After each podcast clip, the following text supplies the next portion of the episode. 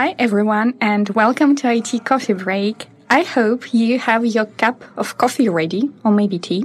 We shall see. Uh, we certainly do. Me, Anastasia, your host, and my co-host for today, Andrei Egorov, solution architect at EPAM. Hi, Andrei. It's so good you could join us today.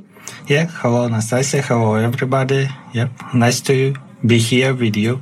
And we are here in a Magenta podcast studio in Magenta Experience Center. And today we continue our discussion about solution architecture. If you missed our first talk with Andrei Trubitsyn, be sure to check it out. Today with Andrei, we would concentrate on several myths about solution architecture and we would like to answer a question how to build a career of solution architect at EPAM. Before we start, as usual, we play a super quick this or that game. I ask a question and you choose one answer you like the most between the two. The most complicated one would be tea or coffee. Tea, for sure. Tea, oh, really? Next one, hexagonal or three layers architecture. It depends. The next one, thin or thick client. Again, it depends. Okay. Burgers or hot dogs? Burger. Oh, it was an easy one. And the last one, REST or, or RPC. It depends. It depends. Okay. I'll be asking about that more in a moment. And let's start with the first myth. Solution architect is an advanced engineer. Is it really so? How do you feel about that? I think you already understood that in many, many cases, the solution architect will give you answer like, it depends.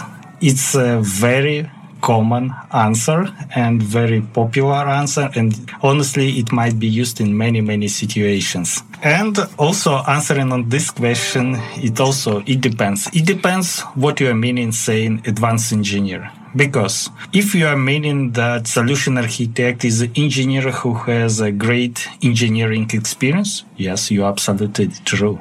But at the same time, you probably know that at EPAM there is a parallel track to solution architecture, advanced software engineering. So it's no, because it's a parallel track, it's a different career path. And if we talk about the difference between solution architects and uh, advanced software engineers, it's important to understand that solution architects are the people who are responsible for designing of the complete solution architecture. They are responsible for uh, communication with the stakeholders, understanding their needs, their pain points, their requirements, and provide a solution solution that will fit all their needs.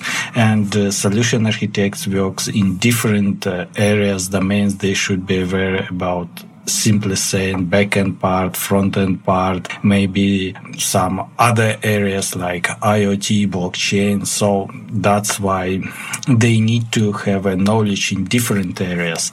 At the same time, advanced software engineers are people who have a practical experience in a particular area, maybe in several areas, but close to each other, but they are hands-on people and they do practical work day on daily basis. And that's why they have a great knowledge in a particular or very close areas but probably they need they don't have experience in many other areas. I see. And my question would be here how to gain this experience. So you were telling that there are two parallel ways, right? Like advanced engineering and solution architecture. So how to get this hands-on experience? If we are talking about advanced software engineers, so and getting uh, hands-on experience, probably this is what usual engineers do on daily basis they do implementation and they just proceeding with this stuff. Being an advanced engineers requires extra uh, things like uh, mentoring people helping other seeing just beyond the solution maybe foreseeing other pain points other potential problems or other possible solutions. And beside the regular engineering task, advanced software engineers also might be responsible for the investigation of the new technologies or new areas, maybe new frameworks, doing the POCs and trying to apply and foresee or understand uh, what are the pros and cons of the new things. Because before applying these things or, or frameworks or tools on the production case and suggest them to a customer, they need to have a very good understanding about the scope of usage, their pros and cons, advantages and disadvantages. At the same time, just summing up, advanced software engineers getting practical experience from their nature of work. They just doing or proceeding doing the regular exercises, their regular work, and they get this hands-on experience from usual things. But this might be a problem for the solution architects because it depends on the project. Some projects may require your hands-on experience and you will be responsible for the implementation part as well but some other projects may not require that stuff or your team is quite big and you have a great lead engineers in your team so you should not worry about technical architecture or implementation architecture and you do the more high level things. You are responsible for the communication understanding the needs business needs understanding the requirements designing the solution validation of this solution. Other people are responsible for the technical and implementation part but you are working on a high level, on a conceptual level, and you are responsible for getting different uh, requirements as, and validation of the assumptions, uh, understanding needs, and uh, justification of your de- providing decisions, and then justification of your decisions. In this case, you probably do not have enough practical experience, and uh, for some bodies, it's okay if you don't have practical experience but still architects needs to be not highly decoupled from the technologies because finally we are responsible for the solution and solution is based on the technologies and you need to have a good technical background and in our days in our world when the technologies are changed you need to stay tuned and you need to aware about the trends. You need to be aware of the new approaches new design architectural pattern. So you need to keep your technical background and your technical skills up to date. As you were talking about client and business side, so basically we would switch to the second myth or truth. You started mentioning that and I would like to hear more. So, software architecture is a technical solution to a problem. Is it really so? And don't tell me it depends. It depends. Yes, you already know my answer. It depends. It depends what you mean in software architecture. Because again, what is the difference between software architecture and solution architecture? What is the difference between software architects and solution architects? And if we take a look on this from, for example, from the EPAM perspective, we already have a software architecture title at EPAM, but it's treated a little bit different maybe from the perspective of the Software Engineering Institute.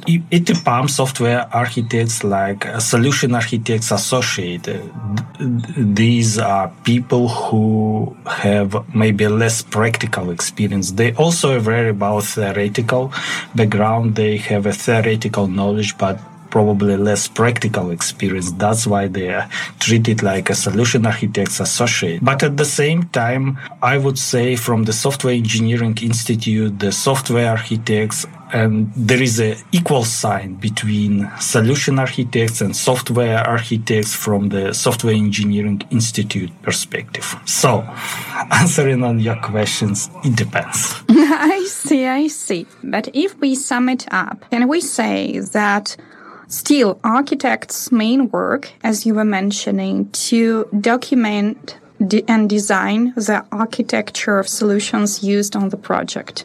Not only, because, for example, in general case, if we are talking about starting the maybe new greenfield project, or we understand that we need to do a migration from the current implementation of the solution to the target one, first of all, we need to understand the business needs. What are the business drivers? What are the business goals? Because the business goals, business objectives will be the measure of our success. We, and we need to clearly understand how our success or failure will be measured. We need to understand what is the business need behind this change. What is the problem we need to solve? And this is the first starting point.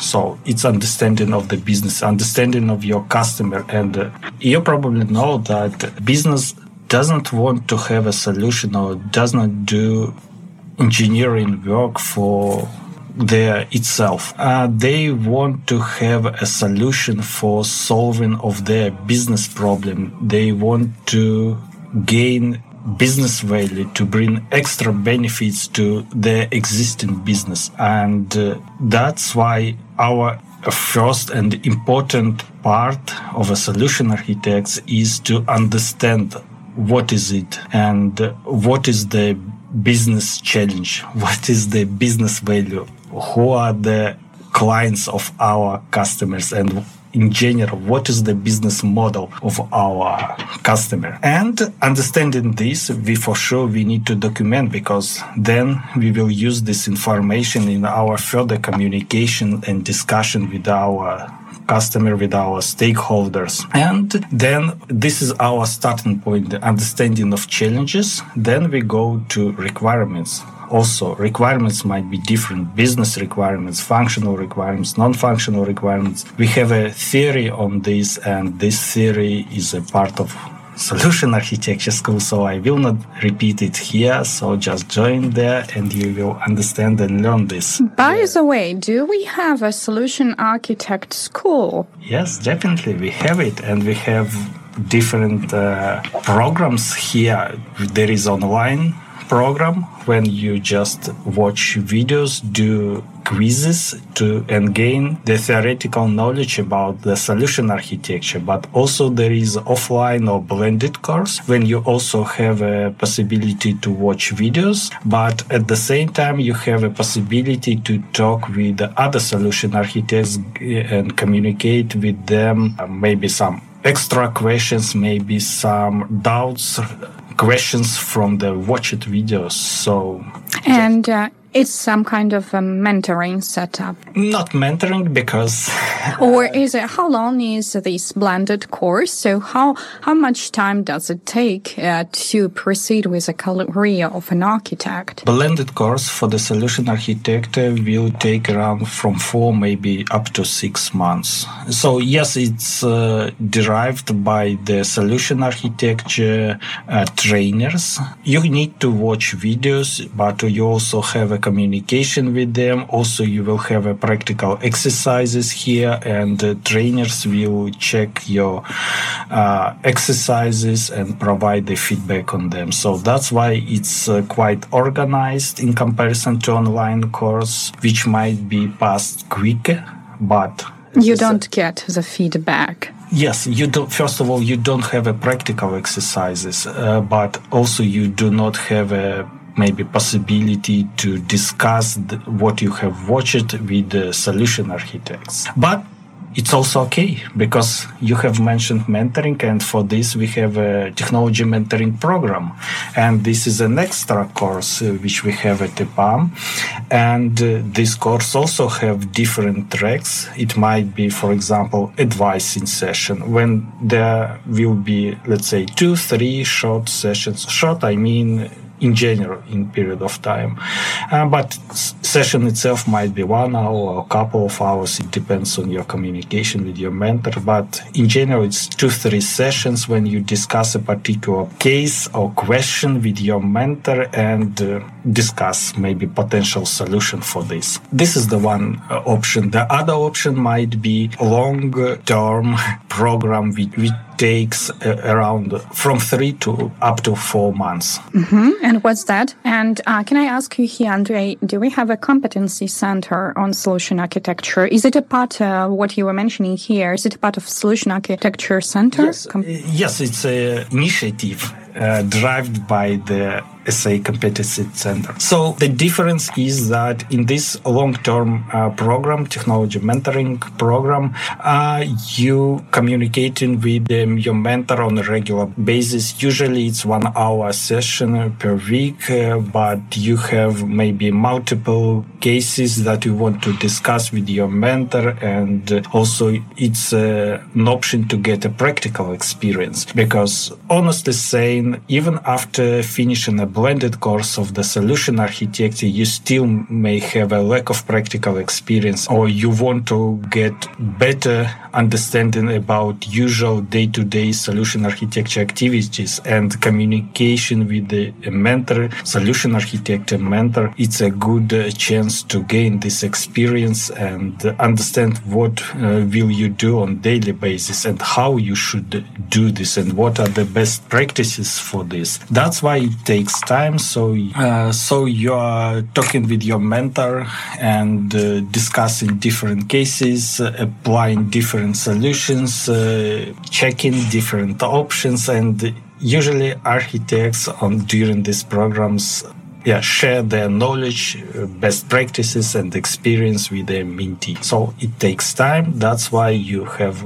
uh, let's say from three up to four months to take and share this knowledge. Mm, definitely takes time, but I think you really gain not just as you mentioned this theoretical knowledge, but you really get the opportunity to understand how is it really working in a real life. Are you a mentor yourself? Do you have any of mentees? Yes, definitely. I'm also participating in this program and I'm participating in it in two categories. I am also a mentee and uh, learning something new from other mentors because uh, it's also a chance for me to grow to gain more experience in this area. But also i right now i have a couple of mentees with whom i also share my experience.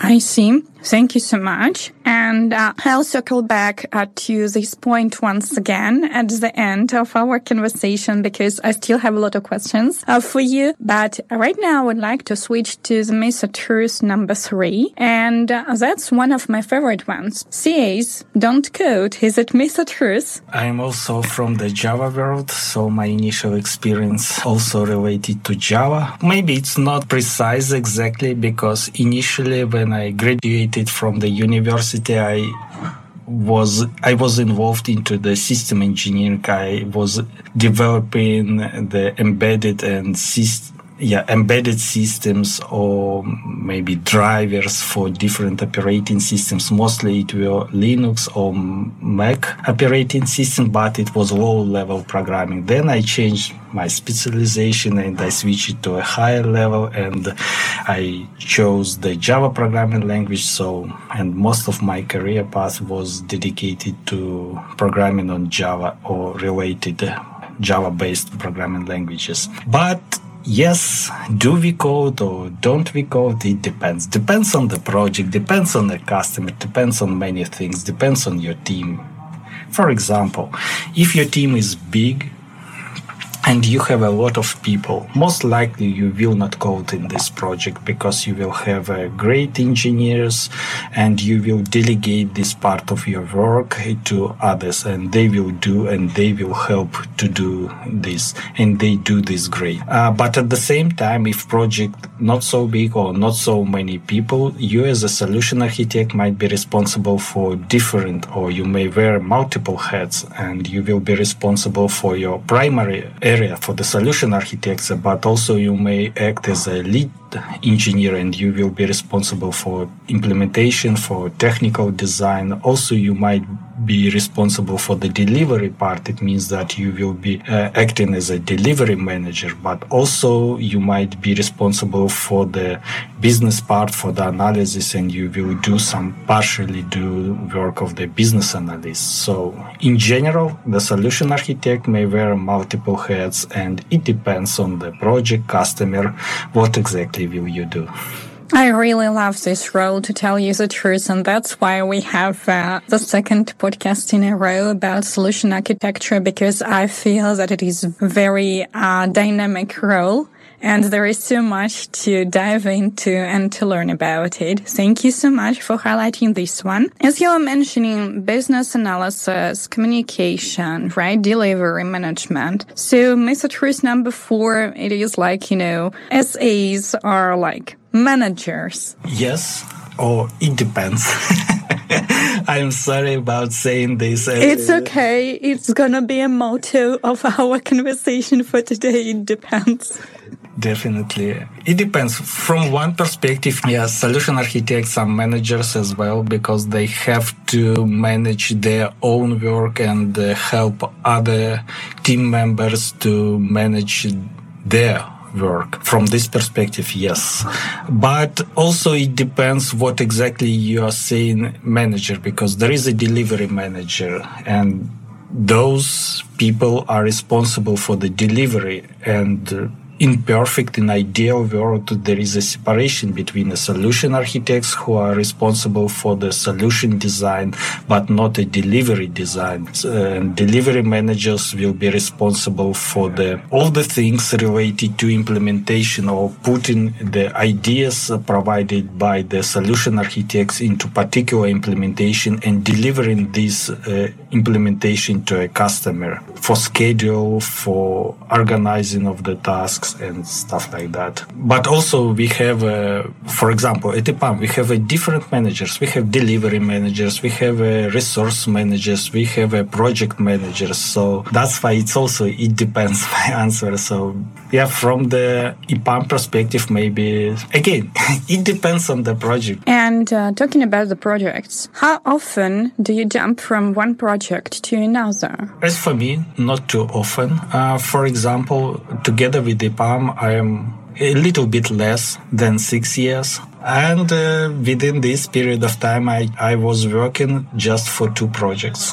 Oh, that's good. So it's not quite often. I'm working on my current project. I'm already working for three years. For three years. I see. And I still see that there is a potential of this project to grow, and I see a lot of things that should be done. So it's uh, cool. As you were mentioning that you always have to stay on top of things and to learn. One of my favorite questions: How do you learn? And um, what about the certification opportunities?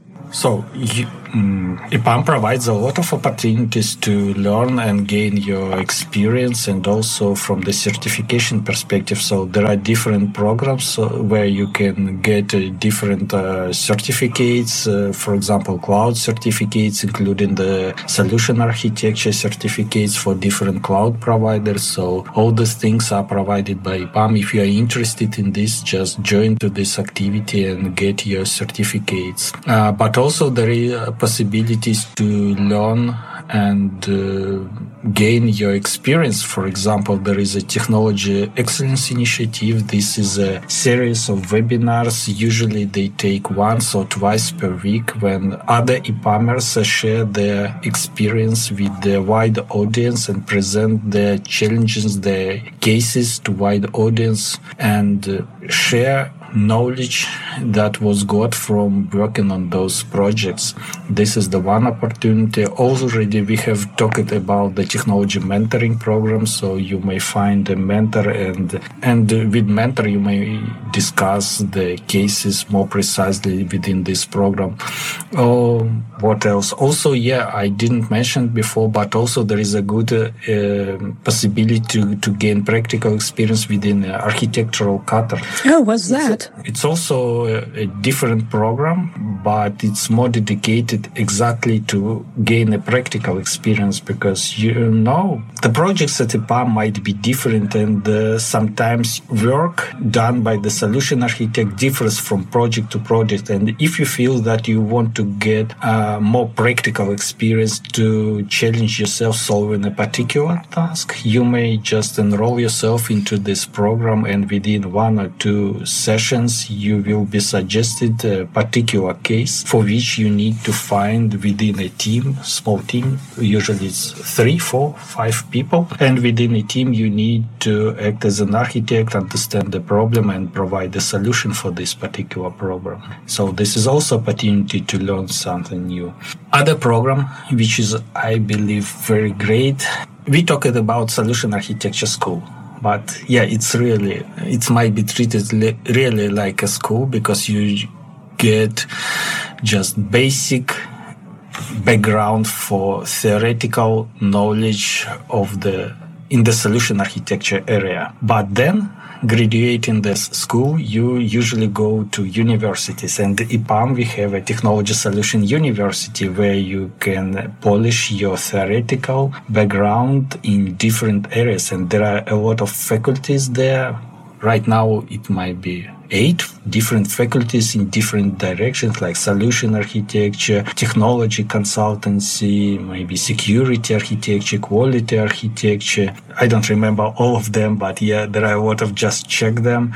And it depends on your needs. It depends your interest. You may choose this or that faculty and course within faculty and gain your theoretical knowledge uh, from this course on a faculty. So it's a next step uh, to get and increase your theoretical background. It's amazing idea. I really love it. So school, then university, and plus uh, work with your mentor. So basically, you get the whole picture. But I still would ask you here. So at some point, there is always uh, a point where colleagues think about what should I do next? What should be my next career move? So who would you recommend to become a SA architect? There should be general interest, of course, but still, could you give us a portrait of a person and maybe we can help someone. The portrait will be diverse,